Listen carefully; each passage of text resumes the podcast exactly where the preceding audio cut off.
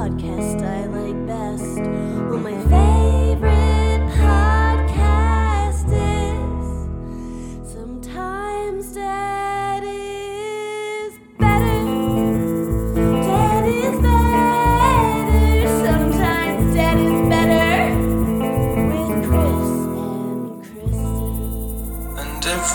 step I take takes me further from heaven.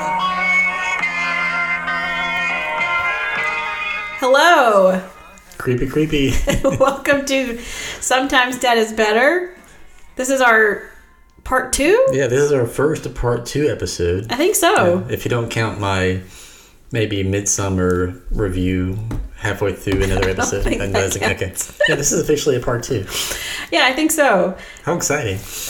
We had a lot to say about Mindhunter season Yeah, one. and it was so successful that we decided to do a season, a second episode of it. Uh, so we're going to talk about season two of Mindhunter. Right. How many times have you watched season two? Two. Only twice. Okay. Yes. Lame. well, I've watched it once. Uh, So I was surprised that because there was two years in between the seasons, I was surprised that they started right where it ended. right. Yeah. I thought for sure there was going to be a time jump. I didn't realize that Bill Tench's son was already like seven. I thought he was younger. So at first it took me a minute. It's like, okay, he's in the hospital because of this panic attack that's just happened. There's been no time jump. We're right back in it. He's uh, strapped to the bed Seems weird. Yeah. because he had a panic attack. Yeah, I'm just gonna come real hot in and just Okay. say I do not like the panic attack subplot. I just don't. I think it's a, a crutch hmm. for in in place of character development. I don't think they need it. They could have had the season one end the exact same way it did with that episode. Right. It will make complete sense. He just got hugged by a serial killer. Everything was crashing on him. Great way to end the season. To start the new season with something like like this symptomatic thing that it's almost as if we're supposed to like have sympathy for him because of it. So would it be okay if it was just that one panic attack and it, I'd didn't come up that. again? Yeah, and if it Okay. wasn't called a panic attack, it just something that happened at the end of the season, and I mean, it made sense at the time. It's Yeah. not something to really question, but to simply have it be a focus uh, of the first couple episodes, and then just be disregarded the rest of the season entirely, I didn't like it. I felt like a shortcut to storytelling. Well, it's, it's brought up a couple other times. I mean, not that it has anything to do with weakness or strength. It's just not in that character. He's never exhibited anything like that before. Uh, I just, I just didn't buy it. I just felt like a easy kind of metaphor for what's going on with that character. Well, I do like that it really brought him back down because he was getting a little uppity there. He was getting a little haughty. He had walked out of that meeting. You know, he, I think at the, the line he says in season one is, the only thing that I did wrong was ever doubting myself, something like that, you know? Yeah. And so I think that that really brought him back down and leveled him out. And in season two, he seems much more subdued. Like he doesn't quite go above and beyond he, the way he probably would have had he not had that panic attack and had it not kind of brought him back down. So I think it was important. Okay. Now whether they keep it going, whether he starts having a panic attack, panic attack because A.D. Shepard is mad at him, maybe not. Right. Yeah. I guess that's kind of maybe my my concern. It's like it just doesn't seem to really fit with what we've seen the entire year before.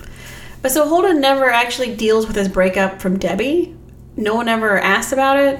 Right. I don't think she's ever even mentioned the entire show. She's not mentioned at all. I thought at least Bill would be like, "Why didn't you ask Debbie to come get you?" Or Yeah, "Where's Debbie She to come take to care of you?" before at their house. Yeah, unless maybe he knew. Clearly, Debbie. Dumped his ass. Yes, well, I mean, do you she, know? like he already knows Debbie's way out of your league, yeah. dude. Well, yeah. Well, I don't know. I mean, but is there some sort of Mindhunter gossip that I'm not aware of? Do you know why? With she, the actress, Yes. not that I know of. Oh, damn it. I'm sorry. I thought you were holding something from me. Yeah, so I'm curious why she's not on the show. Maybe she's just doing another show. Maybe they thought, and this could be correct that you know maybe that storyline isn't just needed anymore. The the focus this season is much more on you know Bill's personal life, Right. and and Jonathan Groff is so much focused on the you know the Atlanta monster storyline that it does make sense that he can't be coming back every episode to sort of have that in his life, I suppose. Although I did kind of miss the character. You know, I, I liked her.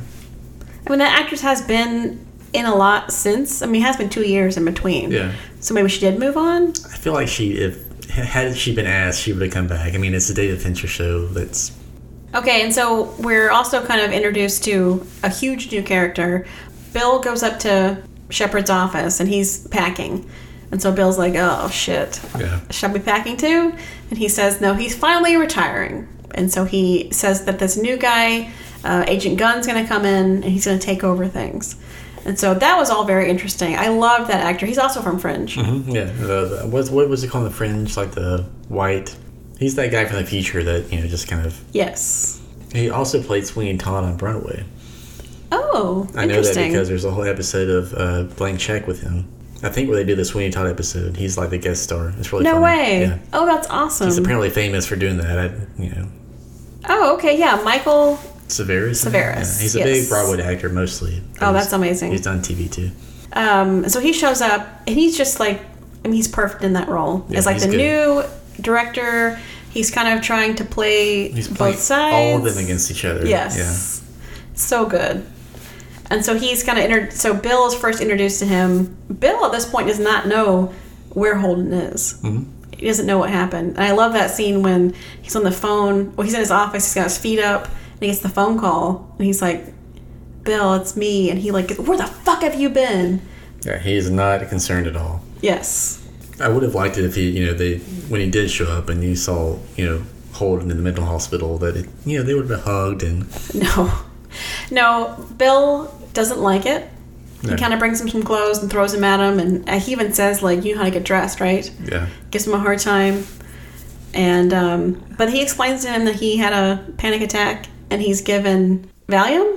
Is that what Yeah, it is? And I think Bill was sort of like panic attack. What are you talking about? Yeah. And which is very much, I, I, I would guess, a symptom of that that time. Like you would not, that would not be a thing that would be worth concern. You would maybe someone like Bill would consider like a fainting spell or a, Yes. vapors or something. Yeah. What do you need a fainting couch? Yeah. And there is like when he's he walking say that? out. Yeah. No, no. When he walks out and he has to like steady himself again, and Bill says like, "Get your shit together. Right. You know, get it together." He does not take it seriously at all. No. Much like I don't apparently as a viewer, but like, but if if it was really happening, I would take it seriously. But Yes. And then Um, when they're on the airplane, he says, "No one should know about this episode."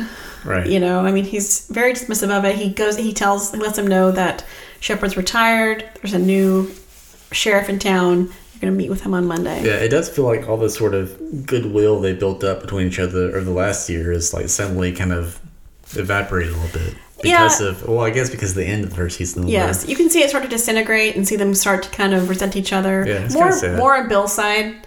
Holden seems to be in his own world. right. Holden is you know alienating people right and left, Yes. and uh, he doesn't quite know it, but he is, and also, that he went to go see Ed Kemper by himself. You know, right, right. You can't do that. Maybe, and maybe that's what he's mostly mad about. You know, Yeah. more more And so even that. walked out of the meeting. You can't do that. Yeah, kind of threw the rest of the team under the bus. Mm-hmm.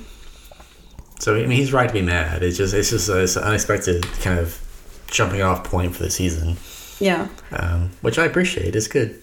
I think you tweeted at some point, uh, you know, this season is everybody hates Holden, Yes. which is uh, true. You know, there's Bill not really happy with him. Wendy's so mad at him. Wendy's very mad. Shepard hates him. The hotel clerk doesn't seem to like him. the the mothers, the victims, really don't like him. I mean, everybody meets Atlanta. The Atlanta monster doesn't like him. and so yeah, so then there's two different scenes of um, Agent Gunn meeting with Bill and with Wendy, kind of telling him the same thing. Keep an eye on Holden, Right. but they see that Holden is an asset. And then so finally Holden gets in and he meets him too, and he gets to go up to the special breakfast place. Yeah. Tells him he's going to get a Manson, and so Holden's kind of revived. Holden's the only one that doesn't seem to get that he's being played entirely. The other two at least have acknowledged that. But Yes. yeah, he's kind of messed with this, but we'll go with it. Yes. Wendy's trying to get back to business. She has these killers that she wants them to go interview, Mm-hmm. and he kind of comes in and says, He's getting his Manson. And they're all like, What? What the fuck? Yeah, and, And she's rightly, you know, like, well, you know, he has not necessarily killed anybody. Is Yes. he really part of the profile that we're going after? Yes, he's interesting, but is that what we're here for? Which is a great sort of kind of almost like a meta commentary on the show. Like, should Manson be in this show? You know, Hmm. because he's not really he doesn't fit the what we've been talking about this whole time.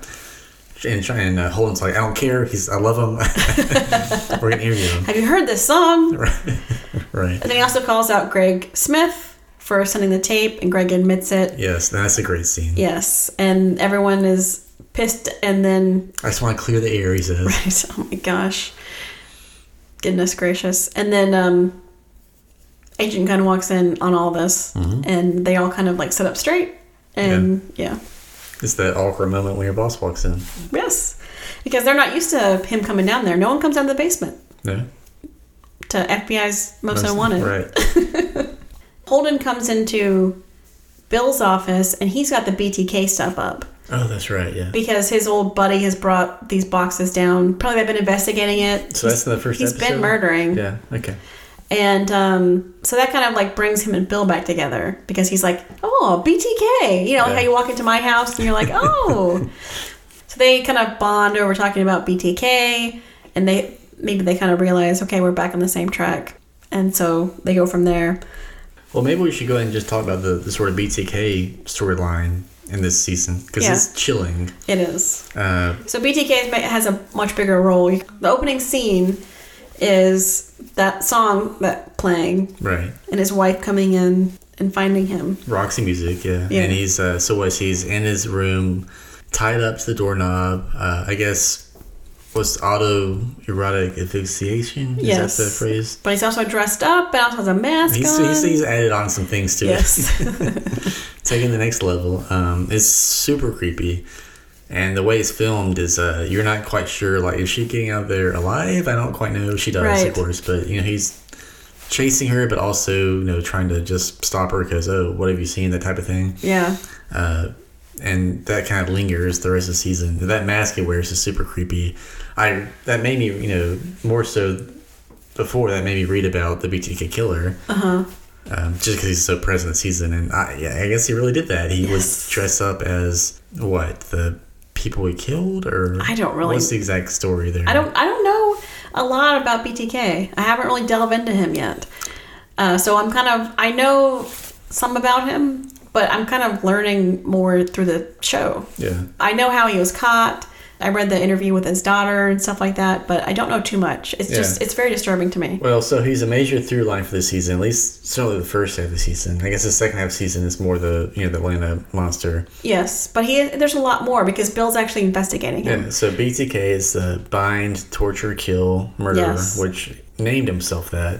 Well, yeah. So yeah, that's how um, him and Holden kind of bond over talking about it. And I it was so hot when Bill just drew Son of Sam's sign without even having to You thought look it was hot. up. Yes.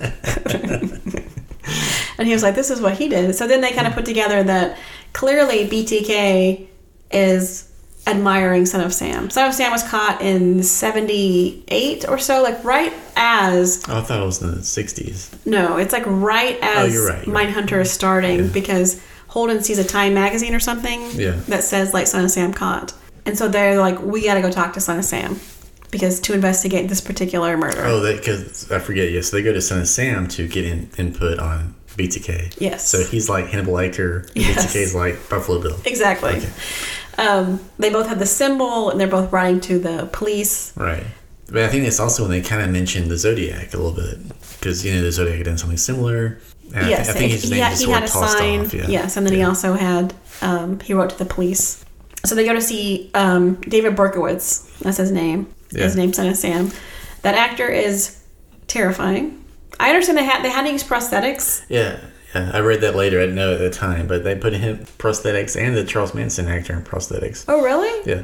Well, I mean, it is creepy because he does look just like David Berkowitz. I don't. I haven't watched interviews with David Berkowitz, but No, that's one YouTube I haven't gone down only because I haven't thought about it, but I will. Um, but I, did, did you know? Like, I did not know if, if this show is true that you know his whole mythology. You know the the the talking dog and the. Oh, yeah, it's is- bullshit. I had no idea. Did Oh, you, yeah, Did you know that? yeah. That's like a thing. yeah. Oh, okay. Well, that's news to me because I thought that was like just you know the gospel. That I mean, I'm sure it wasn't found out exactly as maybe as easy as they did it in Mindhunter. But yeah, I mean, he did use that as an excuse to try to make himself feel better Oh, see, I, I just yeah. thought that was like, I mean, obviously, as crazy it is, I thought that was like the accepted narrative. Like, No. that's okay. Yeah, he wanted to be uh, something that he wasn't, I guess. So he killed these people because He just wanted to. But yeah, and they really used his hubris against him and making him. Even the psychiatrist believed it, huh? yeah, Yeah. Um, did you ever see Spike Lee's movie? yep, I did. I, I remember starting it. I never finished it. No, that's all in the theater actually. Oh, okay. Yeah, and in that movie, I believe it. I mean, the movie's more about the culture versus the actual Son of Sam thing, but it's Right. in there. Right. And the movie, it actually, you know, presents it pretty, you know, pretty much with the the narrative that yeah, he's been told to do this. But I think there's actually a scene where the dog is talking to him. Really? yeah, but but now that I think about it, it's just more about because it's more about the culture around that and the the city, what was you know the city being terrorized by him and what that was kind of like at the time, in the middle of this you know massive heat wave. I also like in this season they split everybody up Yeah. and they pair everybody up differently. It's very interesting. So I guess we'll start talking about why this kind of happens. It kind of happens because Bill starts to have issues at home. So there's a great scene. Bill goes to church with Nancy. Nancy is played by a woman who I did not realize this, but so the BBC Office is one of Brian and I's favorite shows, and there is a character on there named Rachel. She's just like a, a side character. She's she comes in when they when the two businesses merge together, and she starts dating Tim, and she is that act, same actress. She's Is she like British? yes, Oh, crazy. and she's been in a, a hundred different things. It's, it's it's really interesting, but sh- she's great. I love her. Nancy Yeah. is uh, Bill's wife. They start to show more of their home life. We already had learned last season that they adopted a boy. Yeah, who's troubled? Yeah, he he's not speaking. He Yeah. seems to be autistic. Won't hug Bill. yeah, He's no fun to play with. That's what Bill says. yeah, He's he no does. fun. Yeah, there are multiple scenes of people being really intrigued about what Bill does and wanting him wanting him to tell them about him. Yeah. And Nancy in the background, like pissed. Yeah, the barbecue scene. the barbecue scene. There's one when she talks to the therapist, when he talks to the social worker who comes. Everybody's very fascinated by this. And Yeah. it's something to Nancy that's just like frustrating. Yeah, that's actually interesting. I I think that's kind of getting to the sort of. I mean, the, the reason we watch Mindhunter, you know, the sort of voyeuristic aspect of the of the, you know, ooh, serial killers. You know? Yes. So and then, but you don't think about that's taking away Yeah. all of the time from their family. we were and this- complicit in that. Yes. and this was before even the whole storyline with Brian happens. Right. Yeah, that's boy. a good point. Yeah. I mean, it's sort of magnified once it happens, but for sure, yeah, everyone is. I mean, it even comes out like you said in the last episode, where you know at all the cocktail parties that he's talking about the serial killers he's met, and all the FBI agents kind of hover in. Yeah, and he, he puts on a show. He, Uh, yeah. he knows how to do that. Yeah, because people he's the hottest man ever. Well, I that, love him so that much. and also people are, you know, it's it's pure voyeurism. They're Yeah. intrigued, and you know that's the reason we watch the show. Is like, oh, you talked to Manson? Really? What's that like? Oh, I showed Brian a scene with Nancy because I wanted him to see if he could guess what she was from because we watched The Office so much. And she's unrecognizable in that, so I didn't expect him to get it. But then I was like, "But that's that's Bill," and she, he's like, "That's the guy you're talking about all the time." he was like, "That." So you're that, talking about him opening your home? Yes. Brian was like, "That meaty guy," and I was like, "His." He, and he was you like, never understand. "Does he have a good personality?" I don't understand. He uses sexual appeal. and I tried to explain it to him, and I and he was like, "Okay." Did he? Did he? Did you show him a scene with his little polo shirt on? And did. okay, well, I, I don't know. He must be straight. He's so powerful. he and must liked men. So yeah, but uh, I'd like to talk a little bit more about the because we're kind of in the first of the season, the BTK through line. okay. Because there's that scene where you know Bill goes to investigate the BTK killing in, in Can- uh, Kansas, Uh huh. and is what I understand was the first major killing he did, the family, Right. and it is terrifying. I've, I've Just the them explaining it. them explaining it, and specifically later when he meets with a kid that survived the next killing. Yes. I can't stop thinking about it. It can be. It may be because I watched the whole, like I said, the YouTube video Right. of BTK confessing to all of it. Right. and, and in gruesome detail. Mindhunter pretty, pretty much presents what he confesses to as Yes. Yeah. a They, scene I really struggled with. yeah. It's- the guy uh, is Kevin, and he's a real. That was actually her brother. Right. Pretty much all that was was pretty Yeah, true. so why don't you explain, now that we're in a true crime corner, why don't you kind of explain what that's all about, those two killings? Because it's like so bone chilling, but Well, they explain it pretty well in Mindhunter. I mean, so what you see in Mindhunter season one, him methodically working through this, trying things out, testing it, not going through with it, but we don't see any of the murders. And then in season two, they go ahead and show you what he's kind of been doing. yeah, see, uh, so is the idea in season one though that he's already done it and he's just sort of reliving it, or is he like working up to it? I think was- he's working through it because Okay. there at one point he mails a letter, and that would have been the letter that he probably mailed that had, and that they started in '77, and by the time Mindhunter, I think we're in '79.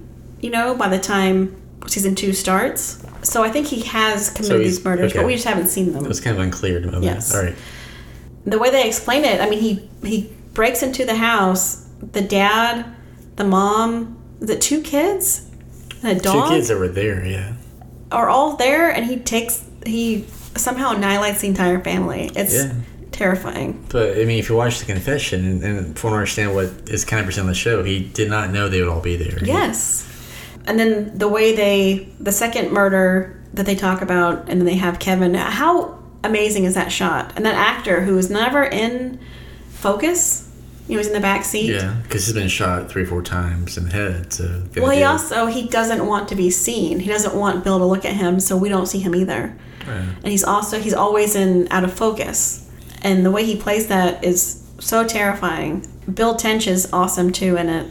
I mean, he's kind, but he also is asking him hard questions. Yeah, that, that one question where he asks him like, and I, I hate to be uncouth, that where he says like, I just want to ask, did did the killer have an erection when this was happening? And like, because this, like we know why he asked that because Yes. we're watching a show called Mindhunter, twenty years later after the fact, whatever it is. But I mean, you can imagine that being such a what the fuck question. Yeah. at, at the same time being like probably true. I don't know, and uh, it just really gets to the idea of like the, the forefront of this new you know methodology that they're working off of. You know, whereas this guy had just kind of been home invaded. Why is he being confronted with questions like that? Yeah. It's an incredible. I don't know. That just kind of stopped me in my tracks. Just you know, trying to imagine myself in that situation and being asked those questions. Well, I also kind of like that Bill kind of took this on his own. You know, Holden didn't come with him. Holden kind of uh, talks about it with him. Yeah. Helps him with the son of Sam, but he's kind of investigating it. He goes to Yeah. Kansas by himself. And there's there's still a little bit of odds too. If, you know, at this point. Yeah. Uh, BTK also, we kind of learn in season one, he's he likes rules. He likes things a certain way. And then I, I like the the scene whenever he's trying to photocopy his creepy drawings, and he gets so mad about it being. That's how kind of like he is. He's kind of like an uppity. Like he's he's gets very upset when things don't go his way, and yet he's still able to break into someone's house and improvise and murder everybody. I mean, it's it's it's very fascinating. It's hard, like, and I think that's one of the interesting things about it. It's hard to like um, picture the guy that they show, much less the guy that you can watch on YouTube, yeah, doing the things. he looks like a dad, Yeah, just like a normal dad. yeah. When he wa- well, I can't tell you how chilling this YouTube video is, but it's so chilling because he is so normal looking. He looks like, you know, like you said, just someone's dad, and he's talking about these very gruesome things and almost like apologetic detail, but not really. You know, just sort of almost apologizing just for having to tell it, not necessarily for having done it. You know. Right, Because he kind of just apologizes to the judge. right. Like, sorry to be here type of thing. Ugh. It's really creepy. Okay, so I guess we're kind of done with the BTK thing, but I will say that that scene, just specifically the, the kid in the car scene, Mm-hmm. I mean, that is brilliant scene. And um, I think I really had nightmares. I think that's actually what made me watch the BTK interview. Oh, I really? just, it really bothered me. And I was like, I can't imagine what that's like. Just, it's so, uh, I don't know, I can't even talk And, about it. and but you're gonna go read American Psycho tonight. Um, and so we covered Son of Sam, who they interview, kind of break him down. So then this is where they again kind of start to get split up. So Bill Tench is married to Nancy. Nancy is a real estate agent. And we have Nate Corddry, which is interesting, who plays the police officer who comes to the door. that's Nate Corddry? Yeah. Shut up, really? Yeah. I did not recognize him. Isn't he adorable? Did he have like a mustache or something? No. So Nate comes to the door of Bill and Nancy and tells them that a body has been found in one of the houses that she is trying to sell. And they kind of get freaked out. And so he, Bill is supposed to fly out to Atlanta to interview a couple serial killers that um, Wendy Carr has picked out for them. But he has to stay to help Nancy. She's freaking out a little bit. So he goes over to the house. All he wants to do is take Nancy's name off the sign. But Nate asks if he could please come and take a look at this. And what does he find? Are you asking me? Yes. Well, I mean, well, I mean, I guess he finds. Uh, I mean, it's already been removed, but what has happened is that uh, some poor infant has been, what he thinks has been, I guess, crucified. Basically, Right. he's not quite sure how they, he's dying, but all, all you see is the, the, the chalk outline. the chalk outline, yeah. And then he flips through some photos. So you do kind of see. right. It comes out later that the, it was post mortem, so that's better. I guess. I mean, he was just some accident, but but still, it's like you know. Did what- you know that it was based on a true story? God damn it! No, I was gonna ask that. I'm so sorry. All right. So in 1971, Jeez, I already got it pulled up. in 1971, Are you reading newspaper clippings at the wall? In San Francisco, two brothers, aged 7 and 10, killed 20 month old Noah, who they lured from a park. The mom was a 21 year old mother of two, and somehow Noah got out of her sight. The brothers found the little boy wandering alone and took him by the hand. They took him down an alley into an into an unfinished basement, which is a place that they like to kind of play. It was kind of like a fort, you know. The boy started crying, and so they slapped him and started to jump up and down on him until they finally hit him with a brick, splitting his scalp open. They laid him on a wooden cross and covered him with a sheet. Well, well, do they do that to try and bring him back? Yes. Okay, that I can know that makes it feel a little bit better almost. But They thought that he would be resurrected, but they also like they weren't like they show Brian in church looking at the cross, right? Jesus on the cross, the Yeah. cross. But these little boys said they weren't even really religious. I think I don't know, but so Well, anyway, yeah, yeah, that makes sense because it's, it's a fundamental understanding of the mythology. The cross isn't what the cross is what killed Jesus. Jesus isn't resurrected on the cross. He's resurrected days later, right. independently of that. It's Um, irrelevant how he, irrelevant how he dies. And on this um, this PBS.org website, which I'll post in our show notes, where they talk about the this murder, there's a, a crime scene photo, and it looks very similar to the one that Bill has, except uh, it's not quite because like in the ones that Bill have, you can actually see the boy's face almost, you know. And this one, he's he is covered completely with a sheet, but it is eerily similar.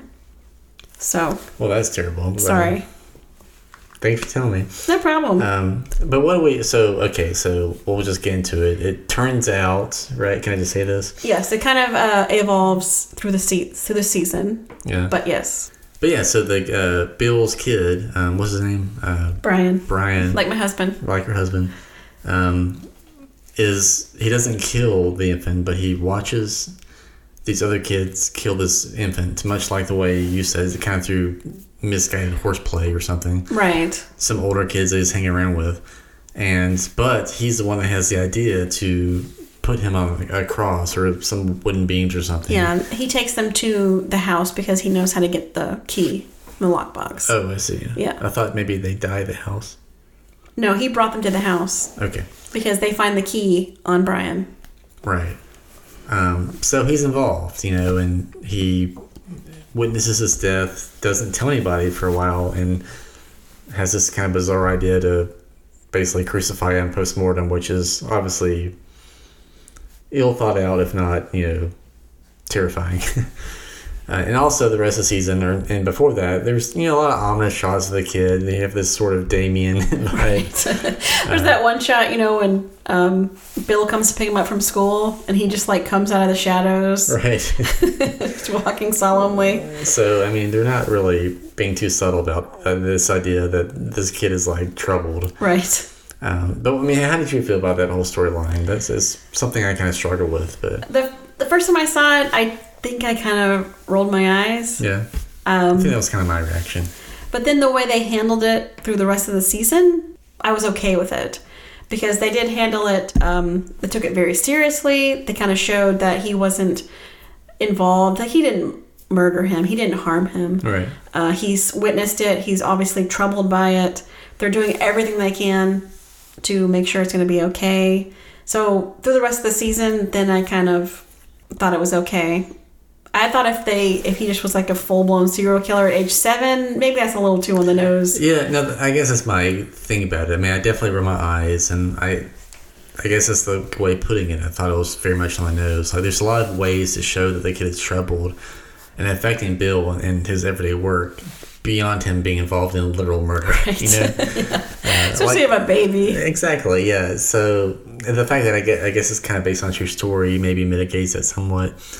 But like in season one, you know that there's this scene where you know he apparently has crawled into.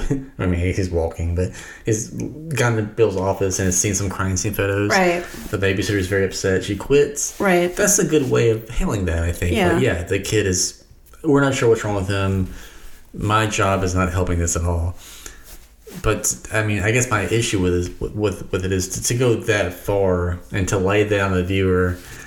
Uh, it, it felt a little bit exploitive, you know, to me. Yeah. Uh, Again, I think I don't. I don't think it escalated too much that it made it too distracting. I think that. I guess I think it did. Okay. that's pretty distracting. A kid crucified in the basement uh, because of his son. You know, it. it but I mean, I, I kind of agree also that they did handle it well once they get past that huge right. hurdle to me. They, you know, the, the rest of the way they did it, it's very interesting how he and his wife interact and thing with psychiatrists and oh, what does this mean for your job? And I mean, all that's great, but it's just such an extreme. It is very extreme. Yeah, it's, Yes. it's hard for me to kind of. It's like wow, okay. I mean, I do like that Bill has something that he needs to confide. First, he confides in Wendy with it, Right. and you know that kind of helps their relationship. He doesn't want to tell Holden, and then I, I watched that scene a couple times. Whenever he just tells off When he Holden, tells and he him, says, yeah. "You know what? You look stressed. Take a fucking Valium." And I just, oh my god, he's so hot. oh my god. right. Um, And finally, he just tells Holden, "You know what? You know I haven't been here because my son witnessed a toddler being murdered." And he's like, "I'm sorry." He's like, "I don't want your fucking pity." I love that. And he just I, tells him, I love all that. I just feel like there's a. I mean, "Chris, take a fucking Valium." it's it's just a bit. It's like a panic attack. It just it's like it feels a bit manufactured to me. You know, and I mean, obviously the whole thing's manufactured as a TV show. I love the show. So two criticisms. Two criticisms. Yeah, we'll see how many more you mm, have. that's about it, honestly.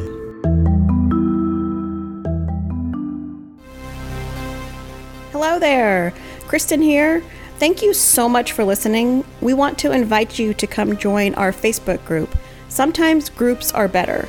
There are a lot of cool people in there. We talk about the movies Chris and I review, new horror movies coming out, true crime, pop culture. It's really fun. We would also be so grateful if you would go on iTunes and subscribe and rate and review, or subscribe on whatever podcasting app you use. It really helps us to be seen by more awesome people like you, and we want to continue to build this great community. Also, follow us on Instagram at Sometimes Dead Podcasts. We'll post pictures of the drinks we're drinking or pictures of the true crimes we're doing. While you're there, follow Gabbie Rotts, who does our amazing theme song. Follow her band at Gabbie Rotts, G A B B I E R O T T S. And remember, sometimes dead is better.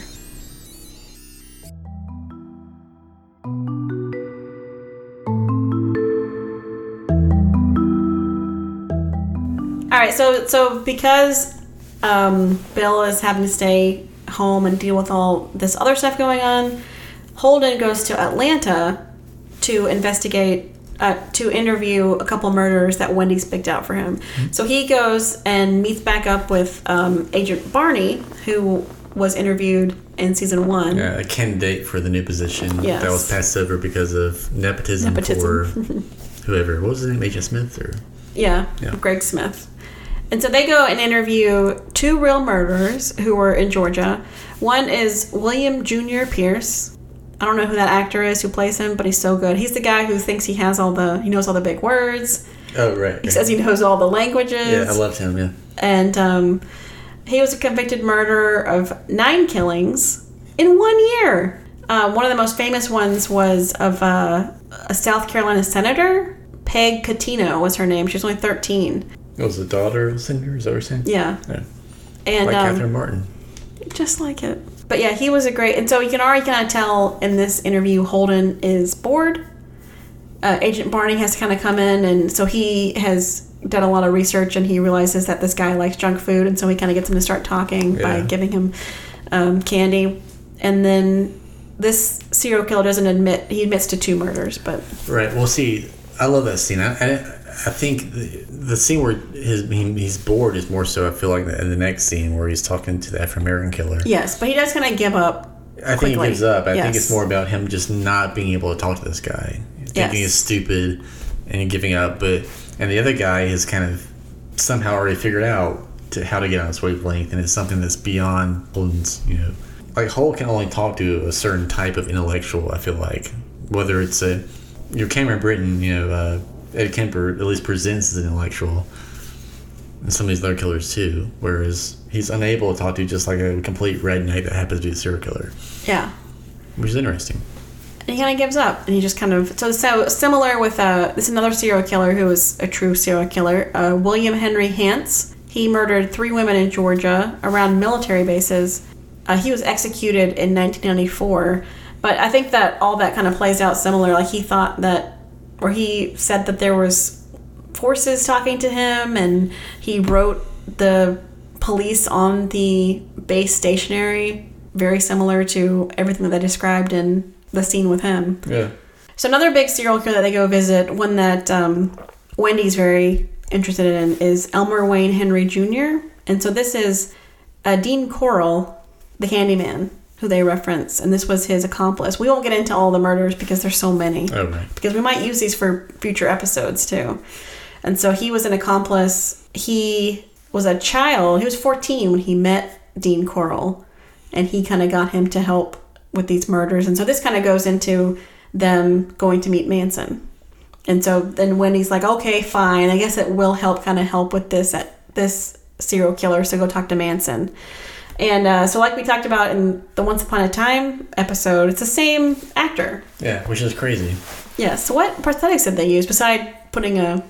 I don't, I'm not sure on his head. exactly, but no, they they uh, I think they something his nose. I Huh. mean, they they just I read about it that they How'd they make him so tiny? Is he just tiny? they used a very tall guard to walk next to. That's about it. That's about it. Because the rest of the scenes are not, you know, he's sitting down or he's Yeah. whatever. Um, but there's an interview with him talking about how he got both jobs, which is uh, just a complete coincidence. Really? He actually got the Mindhunter job first because that's how long it took to shoot Mindhunter Mm-hmm. or to plan it or whatever. And when and then he, then he auditioned for the Tarantino thing, thinking he won't, wouldn't get it, but he didn't tell Tarantino that he had this other job. He got two separate roles as Charles Manson. Yeah, by coincidence. That is amazing. So then he finally got the job, and then he's told Tarantino, "Look, I'm playing him in Mindhunter. Is that a problem?" And Tarantino just didn't give a shit. And so he was like, "But that's yeah, it was like a complete coincidence." But he played them ten years apart, and he said it was. I mean, he was playing the same character. He used the same sort of mental techniques to get Sure, there. yeah. But at the same time, he was kind of playing two different characters in a way because one is a locked up guy that's been around away for 10 years and one is a and apparently there were, there was more scenes than the Tarantino film I, than was- got- I was going to ask because there's not much to it. right so there was more he kind of had to do Right. not a ton but Well, I'm sure he wanted to vet him to make sure he does feel Right. like the right Manson. yeah but he said it was kind of a different vibe but he approached it the same way but different this Hmm. is kind of how it is it's an interesting interview it's an Australian actor That is crazy. Yeah. But he, he plays it great. yeah, and he's also very short but he's not that short he's not like five two whatever he's like he's like five five maybe Um, and we talked about Manson some in the Once Upon a Time episode, but Yeah. there's so much that happens just in this one scene. Yeah, I, I feel like this is kind of the centerpiece of the season, if not the show, in a way. Like this is kind of what we've been building up Yeah, to. yeah. Which again, ironically, is diff- weird because he's not like exactly a serial killer. Right. He didn't fuck anybody's severed head. Right. but when the I, when, when you think of serial killers, you still kind of think of Manson. So Sure, yeah. fair enough. Uh, and they acknowledge that throughout the show, but they, you know, Holden still wants to do it. So, Yeah. so what do we think about this scene? I think it's great. Yeah, me too. I love I was very nervous about it. I didn't know how they pull it off. he he doesn't act over the top. I mean, he he seems very believable as Charles Manson. He also I love whenever he's like Bugliosi was trying to make me seem like I was a god. I'm not that. That's not what I am. I didn't do anything. You know, he's not saying that he's not trying to act like he's powerful and that he was able to control these people. He's denying it. I was very Yeah. surprised by that. Yeah, and I mean, if you watch on YouTube, there's a Tom Snyder interview uh, from 60 Minutes from like 1979 or something, Mm-hmm. and it's very close to what is presented on film. If Oh, not wow. exactly the same dialogue, but the same vibe, where he's like, obviously he's denying everything that's been placed on him, but that same vibe, like you know, you know, you're you're on the power trip, and um, you know, this whole narrative. That's your world they're living Ex- in. ex- Yeah, that's actually I think a quote from him. Like it, a lot of it, I think comes from, if not that interview, but maybe his series interviews at the time. Mm-hmm. Um, so that was what that was the trip he was on at that time. But but I thought that actor did an amazing job, and it's very creepy. At the same time, I like the way they kind of diminish him a little bit. Like Yeah. he's he says ultimately, and this is very true. The sixty minutes interview too. He's a very silly man. I mean, he is a ridiculous, an uneducated ex-convict that got some power in the world over a small number of women and a small number of women, men somehow, and unfortunately use that to kill a small number of people, and for whatever reason is loomed large in our society. And I like the way they kind of just ultimately kind of pinpoint that it's a fluke. This Right. should not have happened. Right. Um, he's a ridiculous human being. At the same time, he's admittedly captivating, and we have to acknowledge that.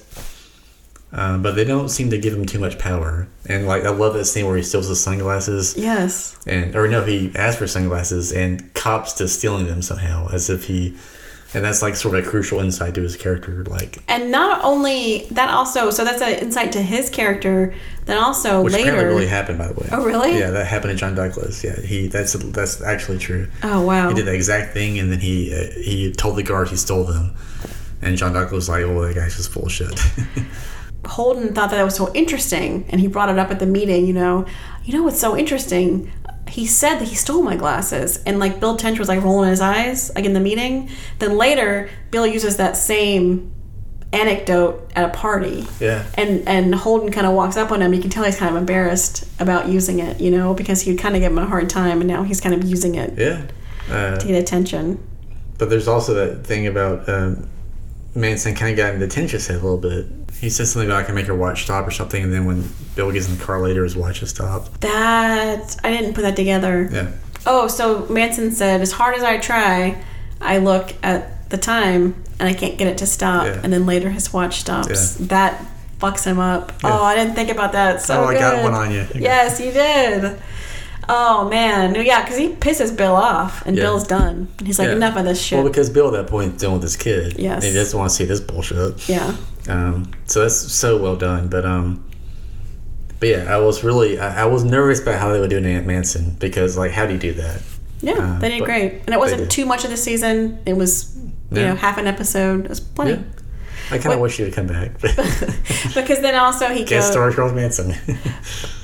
Because then also Holden goes and talks to Tex Watson, and what we also learned from Once Upon a Time is that he committed the majority of the murders, Right. and that was very interesting. You had mentioned that you thought that he had found God, which apparently he has. yeah. Yeah. Uh, Again, that apparently is based on a an actual transcript with an interview with him and John Douglas. Oh wow. I've done my research. very good. Uh, uh, yeah, that's that. That was Tex uh, Texas uh, view in the late '80s or late '70s, and I think that's uh, he's still alive, right? Uh Uh-huh. I think that's pretty much his take on it. Like, uh, he killed those people. yeah, and he's well. I, I guess I can't say what he thinks now, but at some point, a lot of those people did sort of seem to sort of try and remove themselves from Manson and sort of weirdly take ownership themselves over what happened, Yeah. which is a weird result of being brainwashed. Uh, Well, I think that's healthy though to be able to say, no matter what happened, you still, you still stabbed these people. You still took their lives. yeah, I'm always reminded of. Um, you know, did you ever see Born Killers? I know. Well, I don't think you did because in your, in your in your sister's episode, you're like, no. Yeah. Well, I, that was like we're talking about American Psycho. That white male rage fantasy. Right. But when I was a teenager, that was a big that was a big movie. Mostly because teenagers go and smoke pot and watch it. It was like this big trip, and Nine Inch Right. Nails played the soundtrack.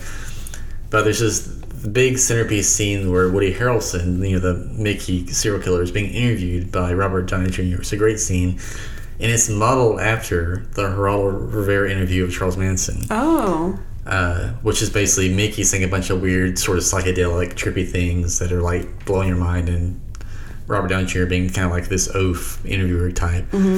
And Oliver Stone, who directed, directed that movie, made this comment about, yeah, that's based on the Charles, the famous Charles Manson interview by Geraldo. He made this comment that like Geraldo thinks he can interview Charles Manson, but Charles Manson knows himself way better than Geraldo Rivera ever will.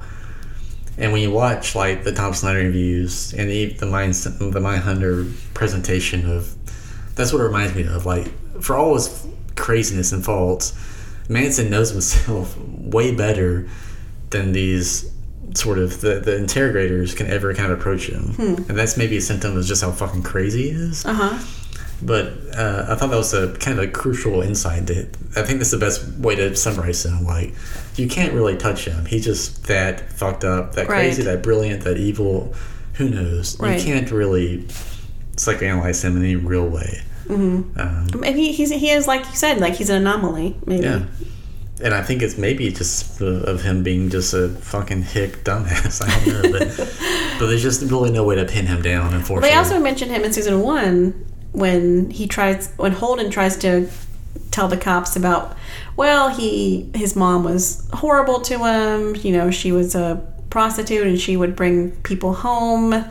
And then all the guys were kind of like "Bleh, we don't want to hear about that you know? He's a he's an evil monster and that already kind of shows that they weren't willing to look at that kind of stuff yet But it's so interesting because the Manson thing seems to be so much of what would be driving someone like Holden to understand everything he's doing. Like he's symptomatic of all that. And they finally get to interview him, like this holy grail, and they get like nothing from him. now he's dead yeah, now he's dead. Thank God. cheers So that's the midpoint of the season. so, um, Well, and so yeah, and so they're kind of doing their things, and um, so Wendy Carr and Agent Smith are kind of left at the office, and they were supposed to go. So they're the ones that go and interview Elmer Wayne Henley. So that's an interesting Right. dynamic, and Yeah. um, so they go together, and Wendy actually uses her true story of being a lesbian to Elmer. because And- Elmer is involved in this sort of, uh, He he's unwilling to admit that maybe he's gay, and at the minimum has been helping out this, right. for lack of a better word, gay serial killer. Yes, and um, Agent Smith kind of blows it. He can't really handle the the interview. She kind of takes over. She does a great job. oh, yeah. So Tench says he uh, shits the bed. Or, Right. Yeah, he shit the bed, didn't he? and so she kind of takes over, and she admits out loud, you know, that she's a lesbian, that she's been in this relationship, and then later, um, Agent Smith just like that was a great story. He doesn't believe that that was true. Yeah, how could know? that be true? Yeah. Yeah. Um, and then so they also go and interview a serial killer named Paul Bateson. Now this this is fascinating, Chris. We're not going to get into it here because we're going to save it for another episode. But he has a lot of ties to uh, William Friedkin, the, director. of The Exorcist. Yes. So Paul Bateson played a radiology technician in The Exorcist. He was an actor. Um, he he ended up murdering. He, he was convicted. It was pretty much the same as what they talked about. He was convicted of murdering one person. Then there was these bag murders that showed up, and they tried to pin it on him, but they could never quite tie it to him. Which one was he in the show though? Uh, he was the gay, n- no, sorry, another gay serial killer. They interviewed him, and he kind of like was making um, Agent Smith uncomfortable. Oh. He, he was very blunt about Yeah, sex right, and right, right. Um, having hard sex with people, and he is fascinating. So we'll have to do him sometime. he was in The Exorcist. Good Yes, for him. he actually inspired Friedkin to make the movie Cruising, Shut up. which starred Al Oh. Pacino. Wow, that is an infamous movie in gay culture. So we'll have to do that sometime. Okay, well, yeah, like I talked about our. so that's perfect. We'll do Cruising, and then we'll talk about Paul Bateson more. Okay. okay, well, cruising is not. Yes, we'll do it. Okay, it's not really a horror movie, but I want to talk about it. Okay. Uh, also, that comes up a lot in uh, the celluloid closet, which I was talking about. Celluloid Closet. yeah, the, the movie, the documentary. Um, that's like the sort of centerpiece of it because the most Oh, okay. famous example of. Uh, I mean, that movie is, is explicitly about gay culture, but at the time it was also about a gay serial killer, and it kind of culminates in that movie, which is in the early '80s, and it's actually kind of been reclaimed a little bit. For a while, it was very controversial. Hmm. And 20, 30, 40 years later, it's been sort of somewhat reclaimed as like, okay, well, maybe it's maybe there is some value to what that movie is, even if it's just historical and negative. So and I had no idea that about that story though. So we'll do that. So now we're gonna move on to, I guess, the Atlanta child murders. Yeah, that's pretty much the entire second half of the season. Don't you agree? I mean, Oh yeah, yeah. So um, while Holden is in Atlanta, staying at the Omni Hotel, he is um, what he thinks is being hit on by a pretty young girl named Tanya. uh-uh. who walks him up to his hotel and is very like, "Do you want to go out later?" And so he like takes a shower and gets all ready. Puts on a suit. There's another great scene of Holden when they're doing the stakeout under the bridge, and um, Agent Barney takes his uh, tie off and just throws it up onto the dashboard, you know. And then so Holden's like he takes his tie off, and he but he puts it around the dash. The, Yeah, then, and then he touches it and makes sure it's perfect again. And that kind of really just that really sums up Holden. But Tanya does not take him on a date necessarily, but she takes him to meet a bunch of mothers who've whose children have disappeared. yeah, it's so sexy. But it's also he he takes it all in stride. He's actually intrigued. Yeah. Yeah, and then he's like, "No, don't apologize. It's cool." He's Yeah. very excited about all of his paperwork he has. Um, so, if you want to know about the Atlanta child murders, which it's the that, that is just, I mean, it gets right to the heart of it. It's Yeah, a very sad thing to have to say over and over again, but I had no idea though. I mean, I knew a little bit about the that the Atlanta child murders, but I had no idea that John Douglas was involved in it or any of the Mindhunter team. if you want to know about it, you have to listen to Atlanta Monster, the podcast. So, Atlanta Monster is a podcast that's also um, done by Payne Lindsay. Payne Lindsay did, we did the first season of Up and Vanished about Tara Grinstead, and he actually fucking solved it. Did he? He put it back out there, and he.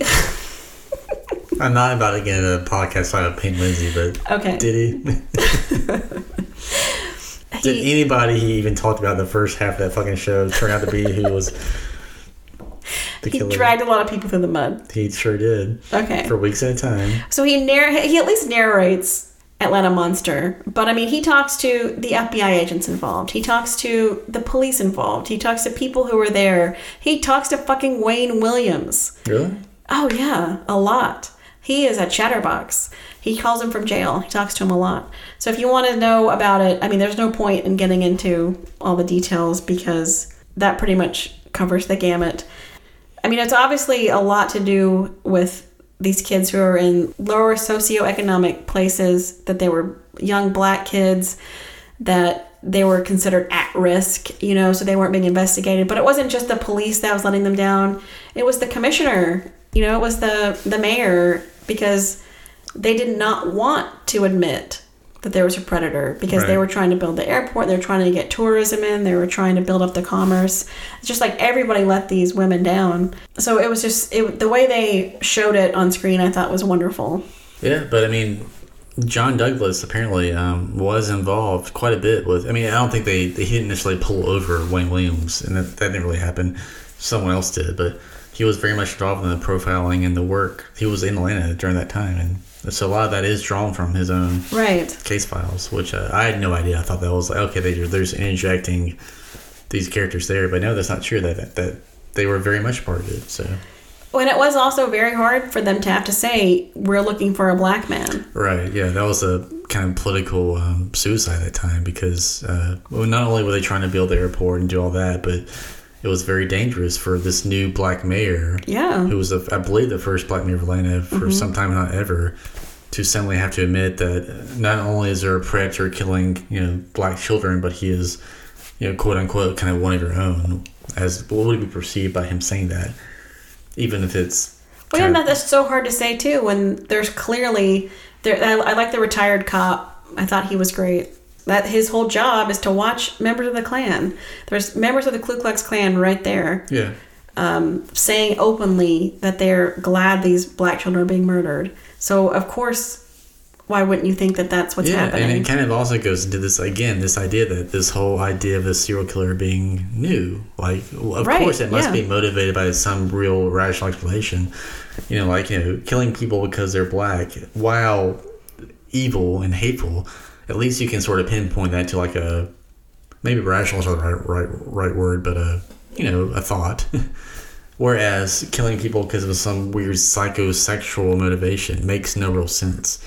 So how do you really present that in 1979 or whatever it is? You know. Yeah, and it's still like with the with these murders, it is hard to say were they all maybe there was an actual serial killer going around, but maybe some of them were murdered by the Klan or different things happened to them. Yeah. There's so many murders that I hate to think that they were all being kind of like lumped together instead of being in, um, investigated individually because they were each an individual person. You know, there's sometimes when the police, what do you call him, the head of police, the chief of police, is given um, Holden kind of a hard time, and he's like, well, their numbers, you know, eight, seven, and fourteen. If you can't remember names, you know, because Holden is kind of coming in there trying to think he knows everything that's happening, and this chief he says i've been pulling these kids bodies out i have seen this i'm here living it Yeah, but I do like how Holt has some sort of self doubt throughout that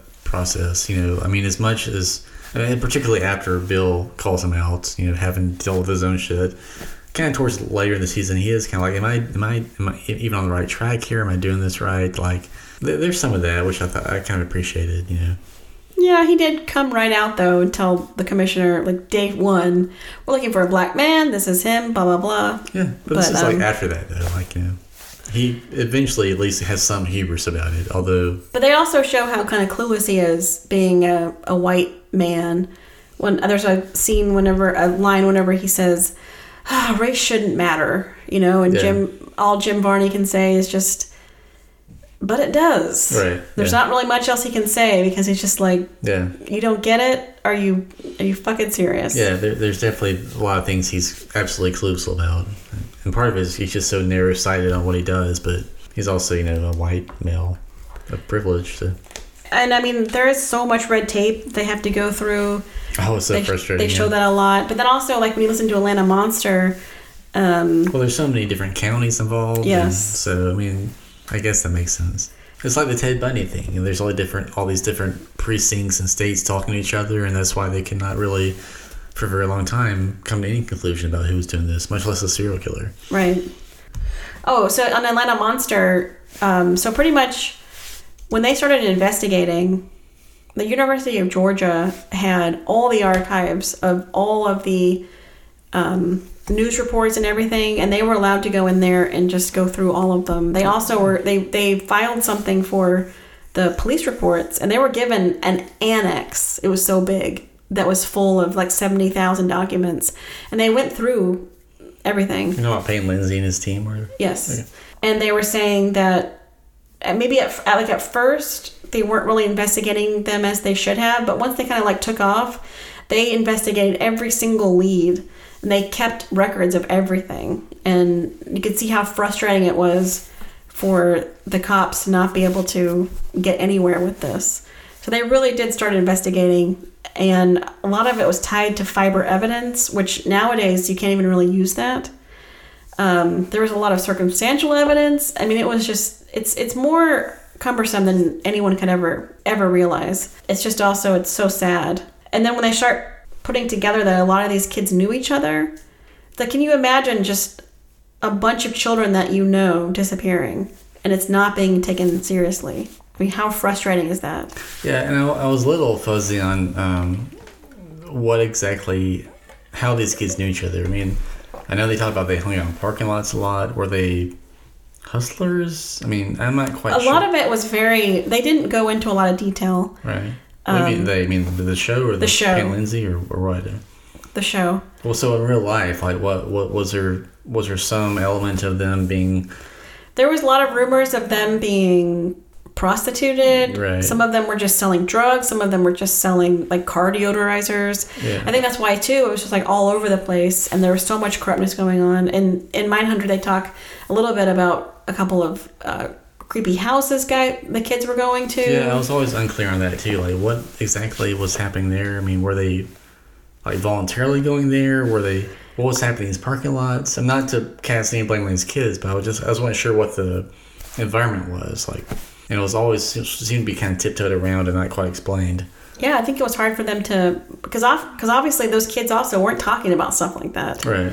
Um, there's that scene when Holden finds that young boy in the lobby, you know, and he says, "I'm not doing anything for. I'm not. I know what a ten dollars Right. Yeah. buys." So it's like, how does he know what a ten dollars? Like that's so foreign to me. Like, how you know? yeah, I think some of that was going on. There was a lot of uh, child prostitution going on. They start to investigate that a little bit, but then so once they they realize that this guy's dropping the bodies off the river, then they that's exactly how it happened. They set up the stakeouts under the bridges, and it was on the last night of the stakeout that they heard the splash. Then they see the, the car up on the bridge. They pull over Wayne Williams, and all that pretty much happens like in the in the show. So it actually at least was a FBI agent though. Like, I mean, obviously it wasn't Holden Ford, but No, the an FBI agent does um, pull him over, and he comes out of the car, and he does say to them, like, "This must be about those murdered kids." And the FBI agent says, like, he's he was shocked, you know, and so they start investigating him, and it is just like it's so perfect. He is his he's trying to get young kids at ages you know 11 to 21 he's trying to be a record producer or whatever. There's so much against him but then again is it all coincidence? Because there's not any evidence that ties him to it. There was the the green fibers but from the carpet. yes but was he really bringing the boys back to his parents house? You know there's just there's so much to it. You guys just have to listen to atlanta monster because there's it's too much to ever explain on a podcast in you know 25 minutes or whatever. And then he was really out like at 3 a.m driving around looking for a cheryl johnson who he says called and his mom took the number but then he wrote it down again and it's just it's just all over the place. So i don't know if he was up to something or if he was just I mean, I've watched a few interviews with him on YouTube. You know, like he, I think Diane Sawyer or somebody interviewed him, and he seems pretty happy to talk. And it seems, yeah he did. He he called a conference to his house you know. He he when he talks to payne lindsay he talks a lot. He talks fast. He's are he's still um, recruiting people in jail for For to, to do music. So i don't know if he what if he really was just a super odd guy uh, who just happened but then again what was the splash they found the body later there's just so much to it it was an, but it was an adult. It was not a kid, Right. right? So Yeah. there's that. I i know I mean, that's still a pretty amazing coincidence. Splash, car, body. Yeah. Right, but then also there's they found a lot of bodies. They found 29 bodies, you know? So Right, and I guess I think that at least on the show they kind of made the point that the body kind of washed up a, a little ways from the bridge. Mm-hmm. So I don't know. but That, that still seems like a huge coincidence to me. But yeah. the fact that it's an adult too, I don't, I don't know. I guess it doesn't matter. But And that he was arrested, interrogated and then released and then still the paper printed that he was the Atlanta monster, printed his name. Hmm. So he never had a chance. yeah. but maybe he did it. Right. or did something. He just he doesn't seem like a murderer, but does the BTK killer seem like a murderer when you see him? right. So I don't know, Uh, but we do know that 27 children were murdered, two adults, and nobody has been able to be tied been tied to them. Well, did the murders at least stop after Wayne Williams was arrested? They did, but there's always like that. There's been lots of cases where that happens. It's just a coincidence. Like the guy, maybe the a guy gets arrested for, something, else. Yeah. Maybe he dies. Maybe he moves. Maybe he sees that op- as an opportunity to go somewhere else. So Well, in the Atlanta Monster podcast, I mean, is there any indication this is some miscarriage of justice or, or what? Like, or, or is it, it's just they don't know? Or, Well, the people who arrested him, a lot of them feel like yes, it was him. There's uh, it's really interesting on the last episode. They bring in another um, witness who, when he was a boy at the time, and he remembers being picked up by Wayne, and it was really weird, and he didn't want him to leave, and it was just kind of it when it was around the town that you don't trust Wayne Williams. But then there's other people who are 100% sure it's not him. There are victims' families who are 100% sure there's no way it was him. So you just there's really there's no evidence besides carpet fibers, which they don't even they can't even use that anymore. There's too many fibers that are so similar, you know. that's fascinating. I'll have, to, I'll have to listen to that. It seems to me that the show kind of seems to settle on the fact that it's probably him. My, Mindhunter does. Uh I mean, I don't feel like they leave it. I mean, they make the point that yes, he's only been convicted for two murders. did they did they get well they said they can only try him for two. I Right. don't even think they get to the trial yet though. No, but they have that thing at the end, the you know Wayne, you know, the little post. Yeah, it says that they still have not convicted anybody for those murders. They were just recently reopened by the mayor of Atlanta. Oh, well, I thought he was convicted for two murders though. He was, Like, but right. Yeah, that's what I mean. So, but the rest of the child murders had just been reopened in Right. Atlanta. Right. I don't know. I guess I, I at least assume that the the way I watch the show, the show at least seems to suggest that yeah, it's him. He just hasn't been convicted of everything yet, and that's more about bureaucracy and the way the DA decided to handle the case versus the fact that he didn't did or didn't do it is the way the show seems to handle it. I don't know. I guess I just already knew so much about it Yeah. That I don't know if they made it seem like that or not. I think they went back and forth, and they were still investigating um, pedophiles that had been around, you know. And then after Wayne Williams was arrested, then uh, I think uh, Jim Barney brings up another um, guy who they can kind of pin to it, and there were pictures of young boys at his house that were black, and so I think that they're leaving it open that this seems like there's something else going on here. Uh, but I think that they, after they arrested Wayne Williams, they closed out all of them. So what's the, what are they gonna do? Or what were I still am not quite clear. Like how did he know these men? Like they they say that he says he doesn't know them, but there's witnesses that say that they've seen them together. Was there some co- sort of conspiracy between them that they lured? Maybe he lured them and they killed the kids. You know. And then maybe he killed them to keep them quiet. I don't know. It's just, it's too much. Crazy. I just know that 27 kids were murdered, and it was. I can't imagine living in Atlanta at that time, in that neighborhood, being around those moms who were just so lost. Well, um, is there any clue about what Mindhunter season three is going to do? I mean, because even at the end of season one, there was I think they announced yeah we're going to do Atlanta Child Murders. Right. I seem to remember that, but I haven't heard uh, anything about season three. Assuming there is a season season three. Well, they said that they're going to do five seasons. They've already got it planned out. Okay, well, good. Yeah. So, uh, do you think they'll do Ted Bundy? Maybe. I mean, that's kind of coming. up. Probably. Yeah. But they also, you know, we read that they might be another two years before they do season three. Then they may think the whole Ted Bennett Bundy thing is you know passe because they have the the movie out and the Netflix documentary. So I don't know. I think that would be interesting. And then they can have Zac Efron come and Right. play him. well, and also you know I think John Douglas really did interview Ted Bundy. Yeah, So yeah. it will make sense they do that. They'll do it. They'll have to. Oh, we didn't even talk about Wendy and her girlfriend. I don't know how to feel about that. What do you, what do you what thoughts do you have on? Uh, Well, I'm glad that she found somebody for a little while, yeah. and then it kind of imploded. Um, I could kind of see. I wasn't sure if it was supposed to be more. Is this Wendy's issue, or is she actually is she right? Is she seeing this woman as a fraud, or she's not living her life honestly? Even though Wendy's not living her life honestly either. That's a lot more is Wendy's issue. I mean, whether or not her new, very new girlfriend lies to her ex husband is really none of her business. I Right. think. Right. Um, I Yeah. think it is more emblematic of how she feels about herself.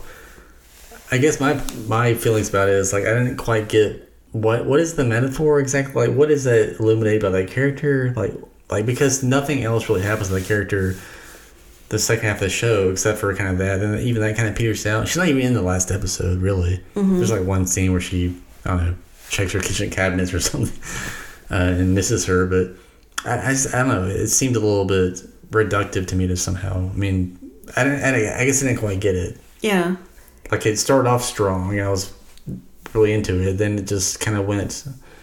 Well, okay, they broke up, and and then she's not in the last two episodes. So Yeah, they, they should have. I mean, they, they did kind of show that she felt like she was being pushed out. There was a scene in when Agent Gunn called them all into the office and then gave was telling Holden and Bill they're going to Atlanta, blah blah blah. And she just sat down, like, and me, you know. yeah, And maybe that was maybe they were trying to show that she felt Agent maybe Gunn asked her yeah, not maybe- to interview anymore. He, th- he tried to tell her you probably be better in the office, and she's like, but but I like doing this and I'm good at it. And then she gets you know kind of uh, demoted almost. So so it could be that she's you know taking out her office rage on her you know new girlfriend, which is kind of interesting. But she's pretty mean to her. yeah, but at the same time, the way she does that is so you know bitter. What did what she say? You know, like you're you're just basically a waitress. You're you're a bartender, You're a bartender. who You're takes advice from a magazine or Cosmo something. and is telling me, you know, yeah, that's rough. Yeah, I'm not sure. I mean, it's interesting. Li- Uh, I'm glad it's there, but uh, I don't. I, I guess I can't quite get a beat on what the writers kind of like her and the cat in the first season. she's a, she's an enigma. I don't know what they're doing with her Mm-hmm. necessarily with that character. I mean, she's not really a snob. I mean, if if they're trying to say that, maybe she is. Her and her white wine in the bar. uh, maybe it just is that she, ha- you know, she feels, you know, uh, Yeah, maybe it's because she's playing by the rules. She's trying to do everything that she's supposed to, and then she's still not getting where she wants to be in her job. And she sees her girlfriend, who is doing whatever she wants, but she's only a bartender, but she is actually happier. Yeah, and that but that apartment she lives in is horrific. Yeah. I'm sorry, I wouldn't. That'd be of that relationship quickly. I mean, I'm glad she's being a free spirit, but like, just clean your, do something. There's mold everywhere. It was disgusting. Yeah. Yeah, Wendy had no business telling her what to say or not to say to her husband. I thought, Right. Especially like you say during that time period, like you you just don't know, you know. Well, and she'd also She's already inserted herself too early. Remember, she was trying to invite herself to the baseball game, and she was Oh, like, yeah. "Um, I don't introduce my kid to people yet." Yeah. And she was like, "Oh my gosh, I'm so sorry." Yeah. So yeah, either way, I, th- I think that is more telling about Wendy than this about you know the new girlfriend. I think. So, but at the same time, I don't, I still don't quite have a handle on what that's all about as far as the show goes. Like, mm-hmm. what larger point are they making? I'm not really sure. Even as far as her being a lesbian, what larger point are they making about that? Because the real character is not lesbian. The real human being it's based on. Right. So, I mean, that's interesting. I mean, I'm glad they kind of do that because, you know, it's an interesting take on sexuality in the 70s and the fact that some of these serial killers are, you know, sexual deviance and that conversation's out there and she can kind of comment on that in a real way. Right. But I don't know, it does kind of, I kind of wonder about it. Like, why did they decide necessarily to go that direction, that character? Right. Uh, hopefully, they can do something better in season three for her. I hope so, yeah. I mean, she was so good the first half of the season for sure. Yeah. Mm-hmm. I just felt the second half, it just kind of petered out and they just didn't quite know what to do with her. Right. Should have given her a cat, I guess. so, yeah, season two. And so season two ends with Bill coming back to his house and his wife has left. Oh, man, yeah. So he can come live with me. Yes, he can, yeah. Okay. And then we'll go from there. Yeah. Do you have uh, other final thoughts? Man, I loved it. I think, I mean, as much as I like kind of bitch and moan, I'm not even bitching. I'm just like I go down these rails because I love that show so much. You know, like Yeah, I sure. take it very seriously, and Yeah. you know, it deserves a type of criticism. I wouldn't bother with you know, know, whatever else. Yes. Frasier. No, I would. I love Okay. Frasier so much. Frasier's excellent. I, it is, I know. Um, and so what how does it end with for Holden? what happens to Holden? Um, Oh, right. He just goes back to his apartment and he like makes dinner and he seems to be settled back into his his routine. forgets he had practically a fiance like less than a few months ago. Um, yeah, it is kind of sad with him in his apartment. Um, I, I do kind of think it's interesting that the, the major focus of the season really seemed to be on Bill. Mm-hmm. So maybe the first season is Holden, second season is Bill. Maybe the third season will be Wendy. Wendy. Yeah. I hope so. That'd Yeah. kind of cool. All right. Although I need as much Jonathan Groff as possible. Yeah, I need some more Holt. Right. Okay. Uh, we should probably stop objectifying them. That's okay. Okay. They're men. We can do that. Oh, okay. All right. Well, let us know what you guys think about Mindhunter, or if you have any other thoughts, or if you know what Wendy's overarching storyline might be next season. Yeah. Great show. Um, we'd like to know if there's anybody that is in the know about what direction they are taking. Please let us know. Mm-hmm. Um, surely there's some industry person out there that may hear this at some point. Uh, Jonathan Groff, uh, if you want to move in with me, uh, you have my Twitter handle. um, otherwise, uh, Mindhunter, great show. Yep. All right. Bye. Good night.